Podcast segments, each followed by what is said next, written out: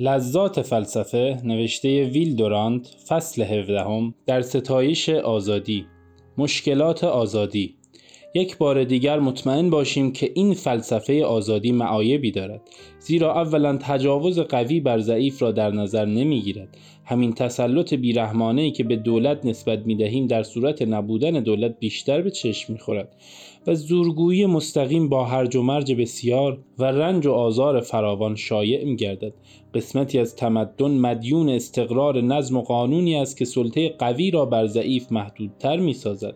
سستی و ناپایداری قوانین بین المللی بدان جهت است که تجاوز در میان دول قوی امری دائمی است و فقط دولت‌های ضعیف طرفدار فضیلت هستند. سقراط به آریستیپوس میگوید اگر در عین زندگی در میان مردم خیال می‌کنید بهتر آن است که در اجتماع انسانی فرمانده و فرمانبری نباشد، بدانید که در چنین اجتماعی طولی نمی‌کشد که اقویا راه بنده کردن ضعفا را بهتر یاد می‌گیرند.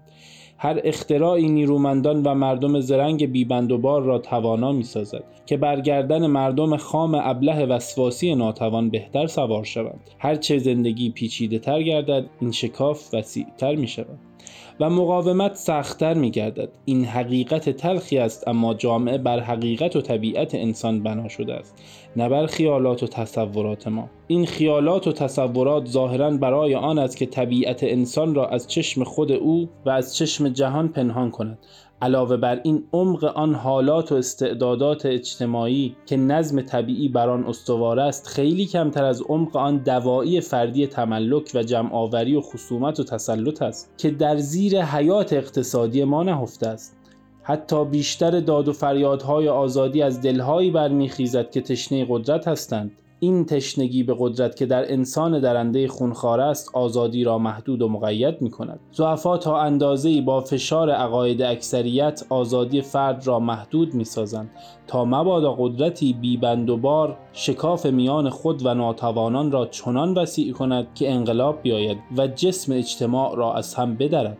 نخستین شرط آزادی محدودیت است. زندگی تعادل نیروهای متخالف است، همچنان که معلق بودن زمین در فضا نتیجه تعادل نیروهای متخالف است. مردم در شجاعت و استعداد چنان مختلف هستند که اگر قید و بندی در کار نباشد، اختلافات طبیعی آنها نیز از هزاران راه ساختگی جوانه می‌زند و رشد می‌کند و بشریت را به حال رکود نومید کننده‌ای می‌افکند.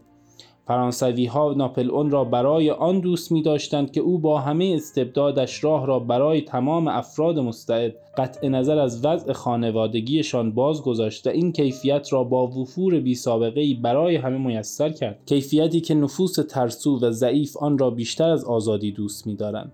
پس دوره های آزادی دوره های انتقال و فواصل شجاعانه است میان مراحل عرف و عادت و مراحل نظم و قانون. این دوره های آزادی تا آنجا که سیستم های مختلف با هم رقابت و همچشمی می کنند دوام می یابد و پس از آن که سیستمی غالب شد دوره آزادی سپری می گردد.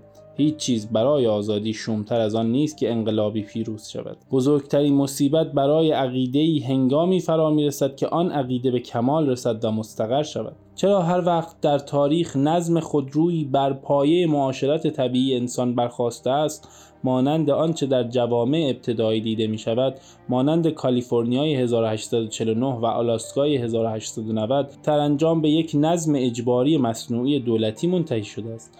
این سؤال پهناوری است که یک جواب برای آن کافی نیست. بدون شک قسمتی از علت آن برای آن است که واحد تولید محصول و واحد اجتماعی از خانواده به افراد منتقل می‌گردد.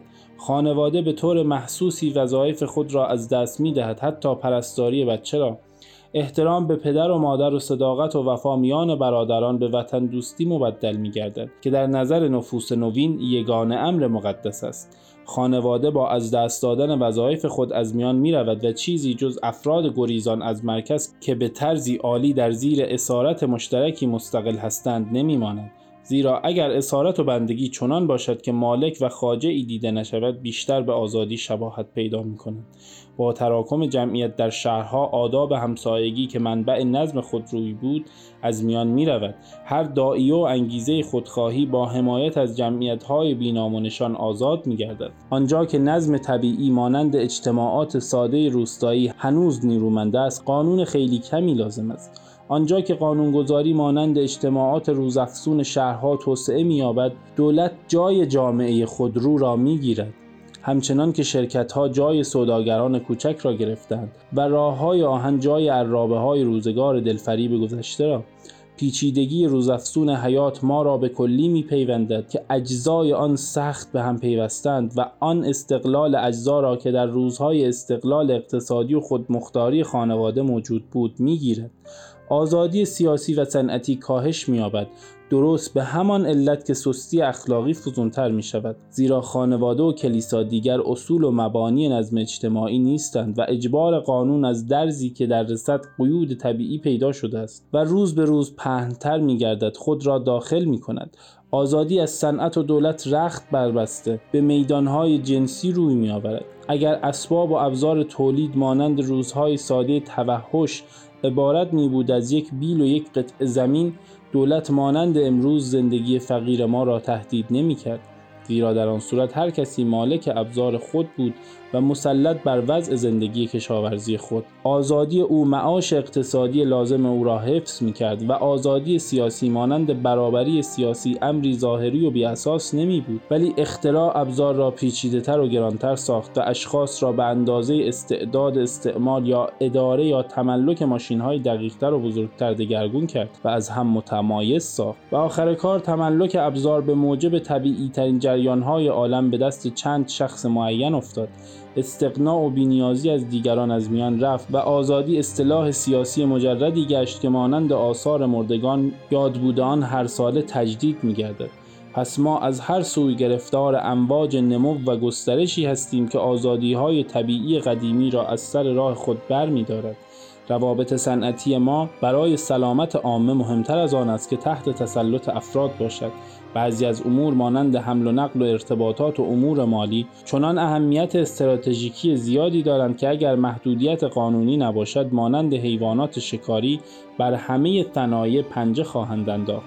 پس بهتر است که این امور تابع نظم دولت باشند، هر قدر هم که این دولت نالایق و یک طرفه و فاسد باشد، چنان که در زمان ما چنین است. شاید بهتر آن باشد که ملت بر همه شبکه‌های اقتصادی مسلط گردد و همه شریان‌های حیاتی میان تولید کننده و مصرف کننده از تسلط خفه کننده افراد غیر مسئول در کمین نشسته بیرون باشد، اما خود تولید باید آزاد باشد. پس از آن که همه راه‌های توزیع به مساوات به روی همه مصرف کنندگان باز شد، تولید و مصرف تا آنجا آزاد می‌شود که طاقت انسانی آن را اجازه دهد. صنعت از تسلب شرائین بهبود می‌یابد و از دلالانی که راه مبادلات را تنگتر و سخت‌تر می‌کنند و امنیت ما را در بهترین روزهای ثروت ما تهدید می‌کنند آزاد می‌گردد و مانند یک درخت آزاد و تخم آماس کرده زیر خاک جوانه زده رو به رشد می‌گذارد. ابتکار و اقدام در مالکیت فردی باید آزاد باشد، نه محدود. شرکت‌های تعاونی باید در برابر ارباب متخاصم نظام توزیع حمایت گردد تا آزادی با این پیراستگی و اصلاح سرانجام عمیق‌تر و غنی‌تر از پیش شود.